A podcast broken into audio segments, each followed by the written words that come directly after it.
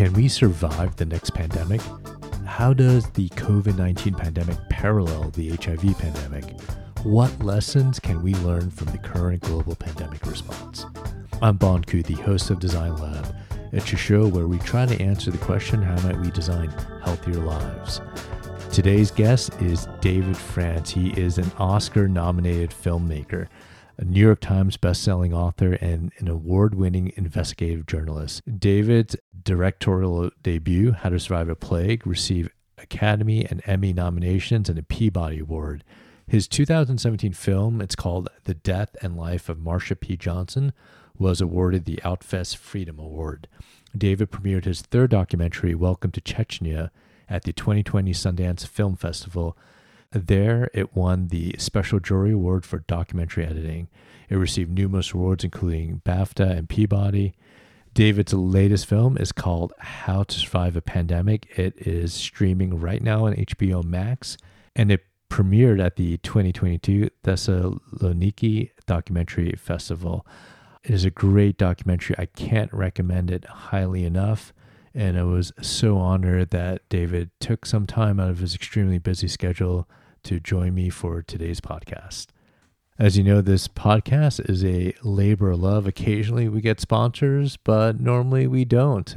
My producer, Rob Leese, and I love putting out this podcast every week for you. And we do ask that you support us. And the way that you can do that is to go to Apple Podcasts, give us five stars, leave us a review there. You have to navigate on the Apple Podcast platform, but there is a way that you can actually leave an actual review.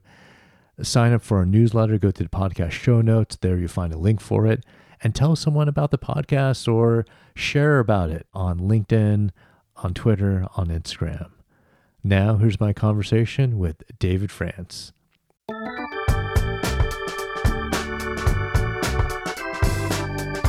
David France, welcome to Design Lab. Hey, it's great to be here. Thanks for having me, Bon. This is your fourth film. It's called How to Survive a Pandemic. Can you tell us about the film for our audience who haven't seen it to give us a little bit of a synopsis and we'll take a deeper dive into it, but everyone should watch this film. It's streaming on HBO.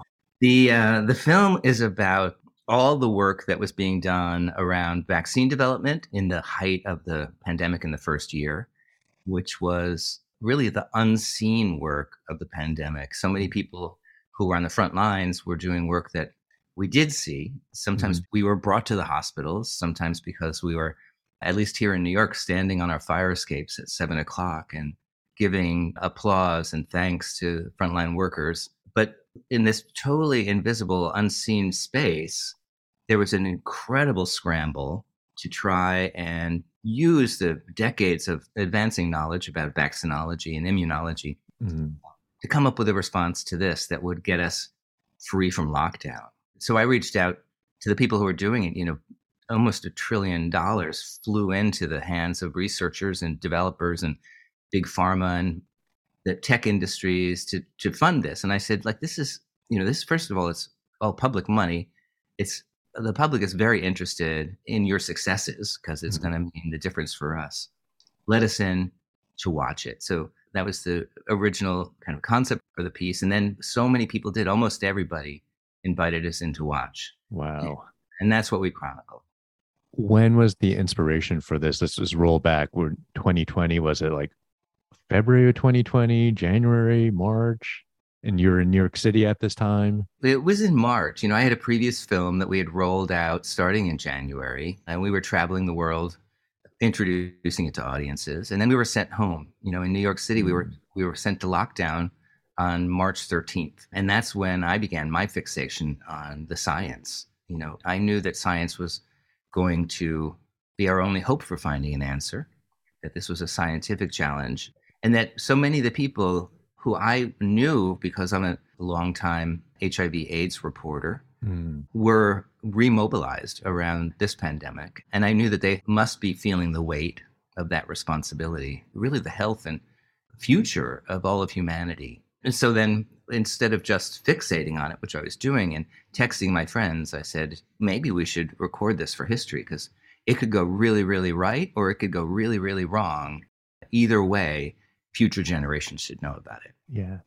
So you must have been in March of 2020. I was not optimistic about vaccines. I remember thinking, well, it, it might be like two or three years before we get one. So I'm just going to, you know, put on my PPE and continue taking care of patients and in the emergency room. It's like it's going to be years before we get a vaccine. No way in hell that I think it would become come out within a year. Wait, you know, why? 11 months, right? Uh, yeah. What? 11 months to the results of the phase threes. And that was unprecedented and unprojected, as you're pointing out. Yeah. Like people really did believe that if we broke all records for vaccine development, it would be two to three years. Yeah. And we'd never had done it, you know, in less than seven years before. Yeah. So I was, I thought I would be in my apartment filming remotely for all that time. And, and yet the answer came you thought it was like, hey, here's a seven year commitment. I'm going to follow this around. Absolutely. I mean, I felt like we'd all be stuck at home until this happened anyway. So I might as well, uh, you know, stick with it and see what we can determine. And, you know, the, the people who did that work, the laboratory work and all the intellectual work behind the vaccines, had spent decades looking for an anti HIV vaccine. Mm. Decades and incredible sums of money and yet we still don't have an HIV vaccine. So mm. that shows you how tough vaccines are. And yeah. they the researchers did have some experience with coronavirus and they had some platforms that they had been developing that they felt had potential against coronaviruses, but they had never tested it in a phase 3 clinical trial. Yeah. So they had some belief in what they were doing based on phase 1 and phase 2s that they had done for MERS and, and other, you know, previous but short-lived coronavirus threats. And so this was their opportunity to take it out further. You know, we all wanted them to succeed, but I especially thought it was uh, would be fascinating to watch this, you know, group of scientists who had spent, you know, so many decades in, in, what looked like a futile to have them come and with a new challenge and see how, how they do. And to watch them stand up and watch watch them after all those years score such enormous successes was was really rewarding. And the documentary is in two parts, part one and part two. Can you explain part one and part two of the documentary? Absolutely. You know, in my fixation on the science, people from the public health community kept reminding me that a vaccine that scores well in a phase three clinical trial is not a vaccination campaign. And it was not going to be our solution unless it were at the same time matched with this incredible logistical challenge of getting the vaccine out to the rest of the world. Mm. So once that that 11 month, you know, incredible breakthrough happened, and it really was incredible to to prove to be efficacious at such a high level, then the challenge was a scramble, you know, get it mm. out to the rest of the world. And I had been filming with the public health agencies and authorities at the same time.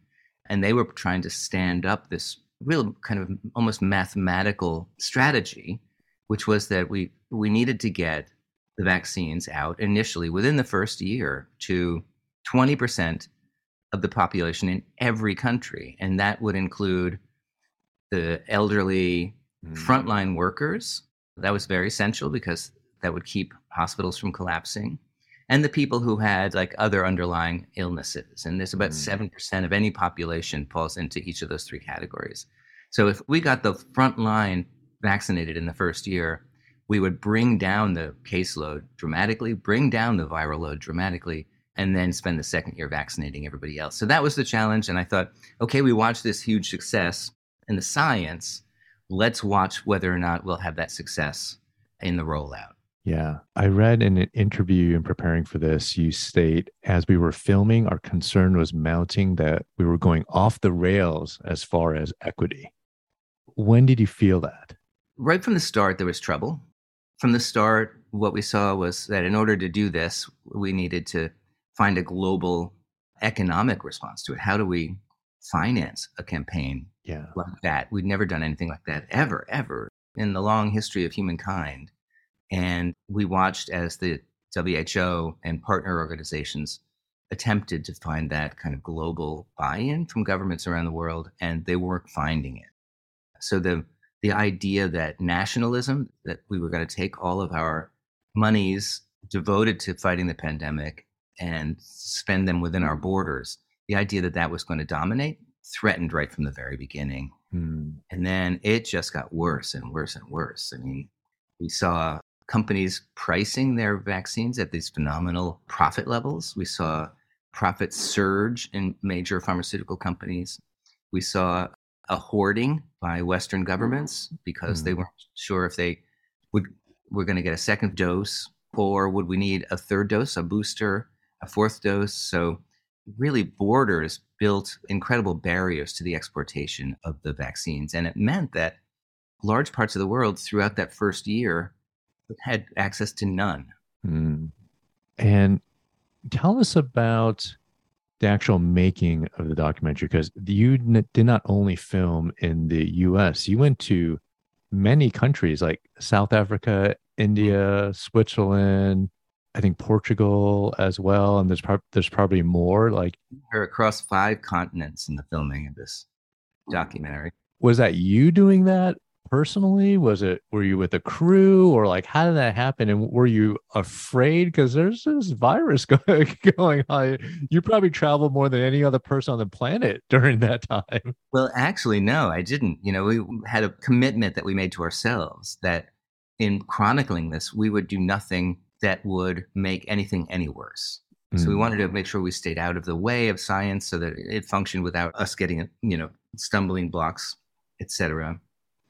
But also, we didn't want to get on an airplane and move our virus here to another country. Yeah. And we actually adopted a policy of not even traveling from city to city. Oh, wow. We had to devise ways that would allow me to direct the film without leaving my lockdown. That took some time. We at first we did an extensive R&D around development of robotic cameras, and that really failed us mm-hmm. kind of spectacularly although it was fun. You know, I was trying them here in, in my home apartment, and the dog went crazy. Dogs hate robots. so here's what we did: we hired hyper local crews. Mm. So if we were shooting in Philadelphia, for example, we would hire only in Philadelphia. Okay, and then we would have a very tiny footprint. And then abide by whatever protocols were put in place in the laboratories where we were shooting, mm-hmm. et cetera, about testing, about PPE, about distancing, about, you know, we actually would map out the room size and ventilation mm. to determine could we put a sound person in the room. And we did that globally as well, sometimes shooting in multiple continents on a single day.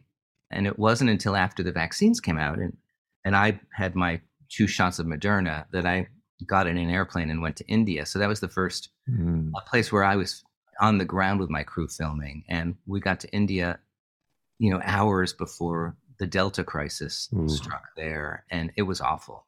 Yeah, it feels so intimate the storytelling of of the documentary. That's why i'm like i'm surprised there's so many different crews because it doesn't feel that way watching it. It just feels like i'm like looking over someone's shoulder and that's what like surprised me the most it, these stories were so intimate they, you know, there's so many people did so many extraordinary things during the pandemic.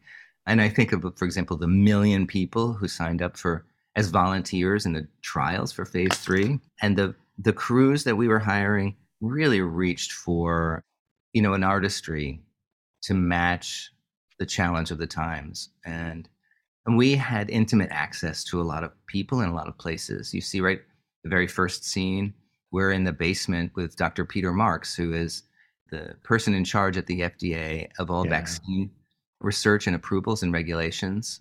And he invited us in. He knew that this was historic. He was in exile from his own office, working out of his basement laundry yeah. room next to a huge teddy bear. And he really helped us kind of establish that language of being right inside these, these rooms, behind the curtains, seeing things that ordinarily people don't ever see. Yeah, I love that behind the scenes look, and I love the science journalist Jon Cohen, who's yeah. who's a surfer, which is great because I'm a surfer, and I love how you got that scene of him surfing. And I guess that was his, condition. He said, "I'll be in the movie, but you got to get me surfing." Every surfer would do that. Yeah, that would be me too. I'd be like, yeah, you gotta gotta get a surfing shot. And and then he came out of the he came out of the ocean and he said, the waves were terrible. We have to do it again. That's where he exercised his control in the film. he was great. So he conducted a lot of these interviews. They're over Zoom, and but he actually goes to, I guess, Switzerland to interview the WHO president. And how do you decide on Jon Cohen as being that person who would do a lot of these interviews? And he's funny. He was just hilarious, putting some people on the spot. I've known Jon for a long time from being on the HIV beat together. And I, I know that that there's no journalist who knows the vaccine world better than Jon. Hmm. So as I was still in my early paranoid fixation phase of watching the vaccine development, I reached out to him regularly for his counsel and for him to calm me down some and for his faith that he had that this was all going to work out. And then I recognized that the role of the journalist was really kind of key in this work. That yeah. what he was doing was really representing the rest of us in relationship to science and the, the way science was developing. He was holding science to account, holding governments to account, and doing so from his perch at Science Magazine, one of the yeah. leading periodicals covering basic science. And so I, you know, very gently suggested that I move him in front of the camera. And he very energetically accepted. On the condition that there'd be a surfing scene. As long the... as there's a surfing scene. and he wanted his mother in the film too. And we just didn't That was her. so cute. oh, we did get her in. She is in yeah. the film. He she got vaccinated. Yeah, yeah, that was his, his other condition.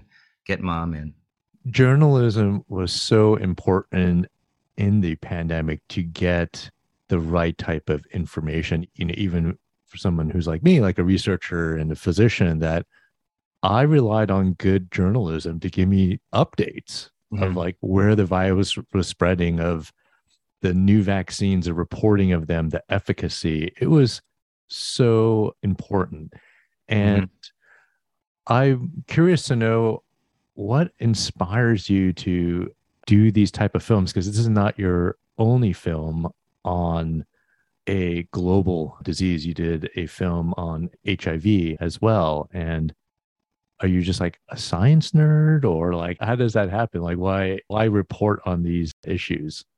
You know i kind of uh, taught myself science and taught myself journalism at once in the early 80s as a gay man I moved to New York in June of 1981. And it was July of 1981 that we saw the first reports in the New York Times about this mm. new gay cancer, it was called mm. at the mm. time, affecting 41 known cases. And it really, that the arrival of that pandemic in my youth gave me an assignment. You know, I had to do mm. something. I think anybody in my community felt obliged to find a way to to contribute. And I knew I was not going to be good at the you know, at, sitting at bedsides in hospitals with people that I was kind of innately nosy, but also as I was describing about March of, of 2020, I kept pushing for answers. I wanted to know who was doing what work and where those answers would come from. And I began writing that up and reporting that. And that gave me kind of the beginnings of a career in science and health journalism that, mm. that has animated my print career for 30 years or more. And then when I turned to documentary filmmaking 10 years ago with How to Survive a Plague, I went back to that period, which mm-hmm. really had been the period of my youth, to try and see what the benefit of time would allow us to know and think about the significance of that period. Mm. How, how should history record that period? I certainly spent a lot of time working with activists back then who were the people who really we're getting some answers. And I, mm-hmm. I thought if I was going to know who's asking the questions, I should stay close to the activists. And they became a kind of a feeder system for me in my journalism. Mm-hmm. That's where I met Jon Cohen back okay. way back then. And so I just kept that reporting going. Now, mm-hmm. in filmmaking and, and a lot of my other journalism, I also moved into the, the area of how other sorts of activism have impacted history. Mm-hmm.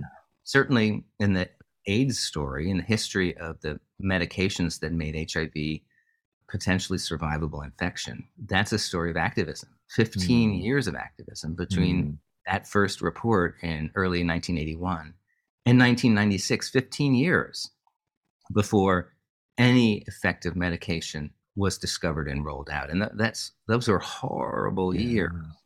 And literally that journey would not have been possible without the intercession of activists, mm-hmm. people mostly with HIV themselves, desperate for survival, and and the way that they penetrated the halls of science, the way that they revolutionized the way science is conducted, the way a lot of the way medicine is practiced, certainly the way the FDA works in regulating and rolling out medications, all of that, what we've inherited today is the product of that of that activism mm. that.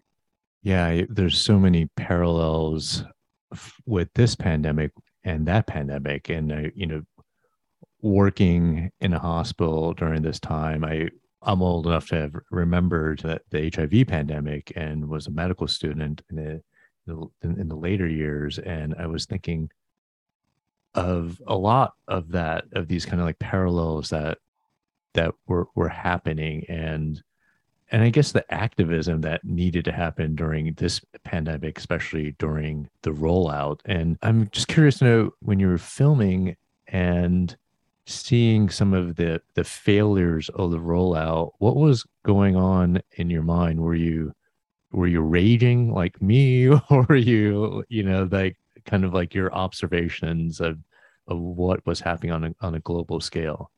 It's interesting because I, I had become so close in that first year with the you know pharmaceutical company folks who allowed me to come and record things that they had never allowed anybody else to come and record. It was such crazy deep access. I was yeah. like floored. I was like, how did they get in there?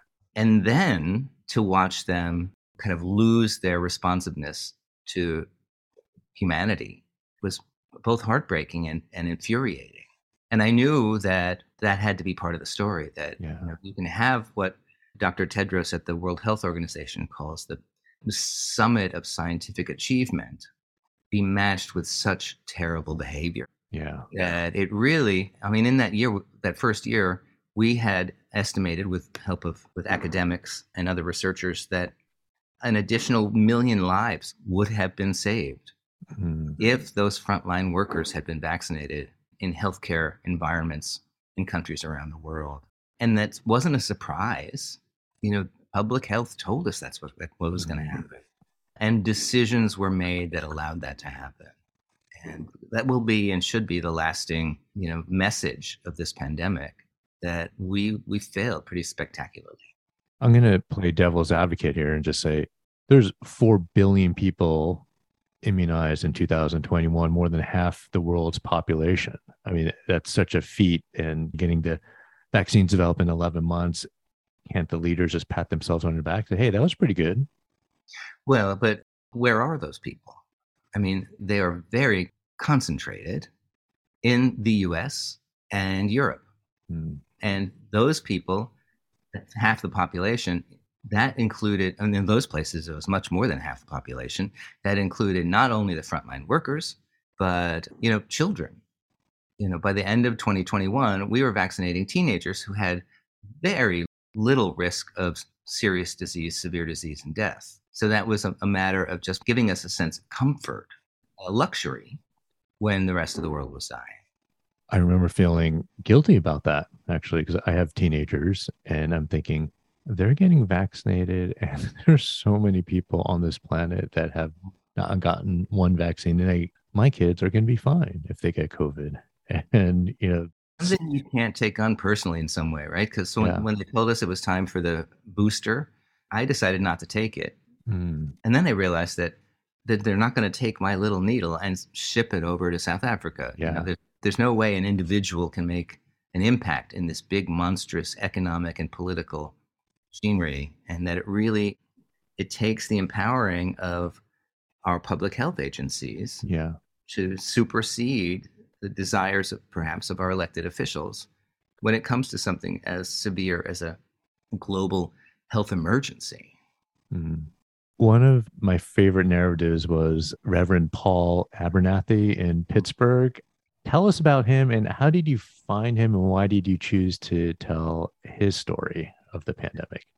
Father Paul has a small Orthodox Catholic church, a very small religious following, but he also operates something called the Neighborhood Resilience Project, which is based in Pittsburgh, as you said, serving underserved and isolated communities there on uh, all questions about health, including freedom from gun violence, as well as access to medicine and access to the pathways to health care. Um, and we found him first on a local news report, and he talked so powerfully about what he saw as the opportunities that COVID presented. An opportunity that he saw was had the potential to allow us to rebuild around equity, rebuild around the idea that healthcare is a human right and that it has to reach everybody because the virus is going to exploit those pockets of the communities that we've kept exiled from the healthcare system. And he was so right about that. It really dovetailed with my recollection about the HIV pandemic. You know, mm-hmm. when HIV hit in the early 80s, the queer community didn't have any purchase on, you know, civic life in any mm-hmm. way. We didn't have any rights. We didn't have, for the most part, uh, across the US and certainly across the rest of the world, we could be fired just for having been discovered for who we were. We were barred from certain occupations. And I remember going to a conference of the early International Lesbian and Gay Association, which is a NGO with UN affiliation. And somebody said, you know, we could use this. You know, we could use this because that nobody likes to talk about our rights, but we could get them to talk about our health. Mm. And and that will give us a way to open up doors mm. and talk about the bigger questions. And I heard that in Father Paul's addresses to his people. I heard him saying, like, look, once we get a response and system in place for this, then we're going to go back and have bigger conversations that are going to be available to us as a result of this. So he was just so remarkable as an orator, remarkable as a, a person who could see the future, and so positive mm. in his attitude that that we went to Pittsburgh and we stayed with him for you know 18 months. Whoa! As he was doing his work, it was great. Um, we were talking before we started recording, and I was saying this film I feel should be watched in every medical school, nursing school, public health school, that it is so accurate, so powerful. You can learn so much about public health, the healthcare system, the pharmaceutical industry, and and I'm just, what do you think about the next pandemic that will happen if it happens and may happen? What are the challenges? Do you think we're in a better position? We're in a position to get through survive the next pandemic. What are your thoughts on that as you've taken just a deep dive over the past couple of years following this pandemic? Well, I you know I certainly believe in the in the U.S. that we we have grown a new perception around responsibilities to brown and black populations in the country around healthcare questions. Certainly, the BIPOC community took the hardest hit in the mm-hmm. U.S. from the pandemic, which exposed the fact that we had so many underlying diseases that were not being treated in marginalized communities, and really made it undeniable and visible what people had been just talking about before. Yeah. And that combined with the, the I thought, you know, brilliant power of political eruption around the Black Lives Matter movement mm-hmm. gave us momentum in that conversation. I'm not sure that we're anywhere near where we need to be yet, but so I, I'm hopeful about that. What I'm not particularly hopeful about is that political will that would be necessary to make sure the next time we do do the right thing for equitable distribution of vaccines. You know, the lack of equity, as I said before, resulted in a million more deaths than needed in that first year of availability, but it mm. also gave rise to the variants. Mm. You know, that's why we got Delta, which burned through India, uh, which had not been vaccinated, mm. while the rest of the Western world had been vaccinated. That's how we got Omicron. The variants are the product of infections within unvaccinated communities, especially communities who already have suppressed immune systems for one reason or another. And those things then circle the world and challenge the the barriers we think we had created for ourselves with these vaccines. So unless we can find a way to learn from that lesson and you know and put the public health authorities in charge of these things yeah. for the pandemic, it'll be the same. Hmm. Since you had such a global perspective on this, in your perspective, what countries did a great job at a public health response to the pandemic? Certainly not the U.S. so um, yeah, the the U.S. and I have to admit that I didn't spend much time studying those kind of Northern European approaches, the mm-hmm. let it burn approach, the you know the the various kind of theories that were put into practice. So I, I can't tell you what the end results of those had been. I know the the Chinese experiment was severe, and still is. Yeah. They're still locking down entire cities with their zero COVID policy. And, you know, uh, it has kept their numbers down. Certainly their vaccines have not been that great. But what I was in, inspired by were those middle income countries like South Africa, mm. where thanks, uh, so hard word to use, but thanks in large part to the HIV AIDS pandemic, mm. they have built really strong scientific institutions that put them in a really strong position to both be able to deliver you know public health messages that are effective and useful to people but also they were doing more studies of the virus and more identification of variants mm-hmm. than just mm-hmm. about any country in the world and what they were asking for from the very beginning was a tech transfer from the from the pharmaceutical companies to the laboratories that they have already standing there where they're mm. manufacturing drugs they were not yet manufacturing any vaccines but they had the capacity to do it they had the infrastructure to do it and and even there this simple matter or what seems like it could be a simple matter of transferring the know-how for how to make the vaccines was just ignored hmm. it was almost like if their public health system had this a previous immune exposure for to the HIV pandemic, and so they mm-hmm. were almost sensitized to this one, and they were better prepared. Yeah, yeah, absolutely. I mean, and what they had done with the rollout of those medications for HIV since 96, which is itself a kind of a heartbreaking story, how many years it took for the good news in 96 to actually reach sub Saharan Africa, which was the very belly of the pandemic. They built access to healthcare throughout the country. Mm. You know, they, mm. they were able to reach people in the most remote parts of South Africa mm. with life saving medication and the healthcare that goes along with that. It's not just enough to get people pills, but yeah. to monitor their, their response to the pills, to see if they need to change the pills they're taking and uh, to change up their regimens. And all of that had been put in place. And so they, mm. they were ready and with a strong relationship between patient and doctor already.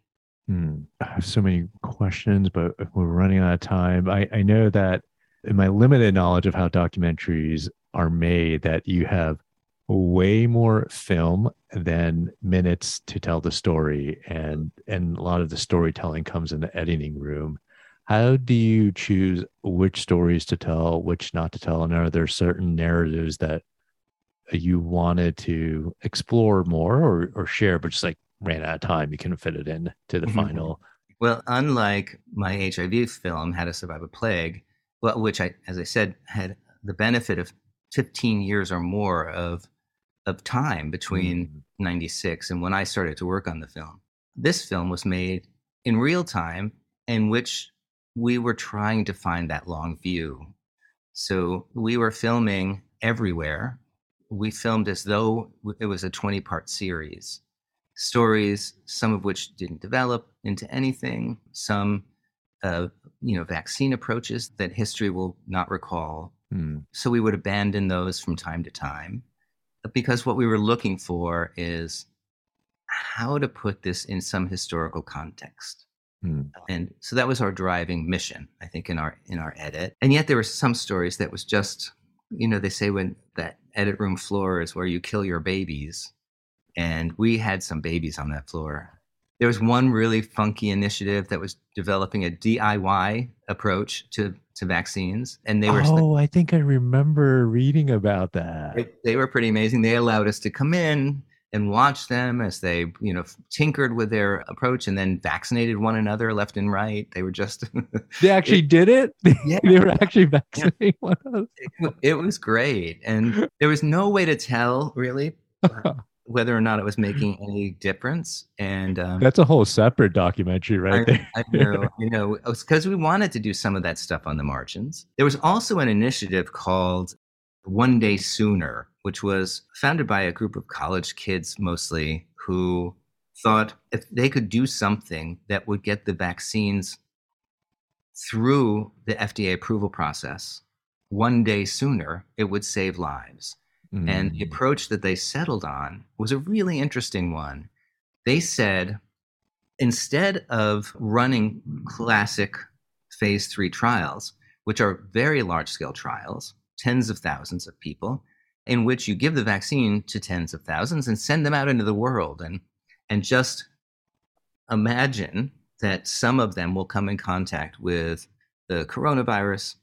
And then, as soon as you get en- enough signals, as soon as enough people test positive, then you can open up the trial and find out if all of those people are on the placebo side or not. Mm. And the big pharmaceutical companies were chasing surges around the globe because places where the prevention message was being adhered to, where people were wearing masks and taking care of themselves, they were able to suppress transmission numbers so low that it would take years and years to get enough signal in your phase three trial.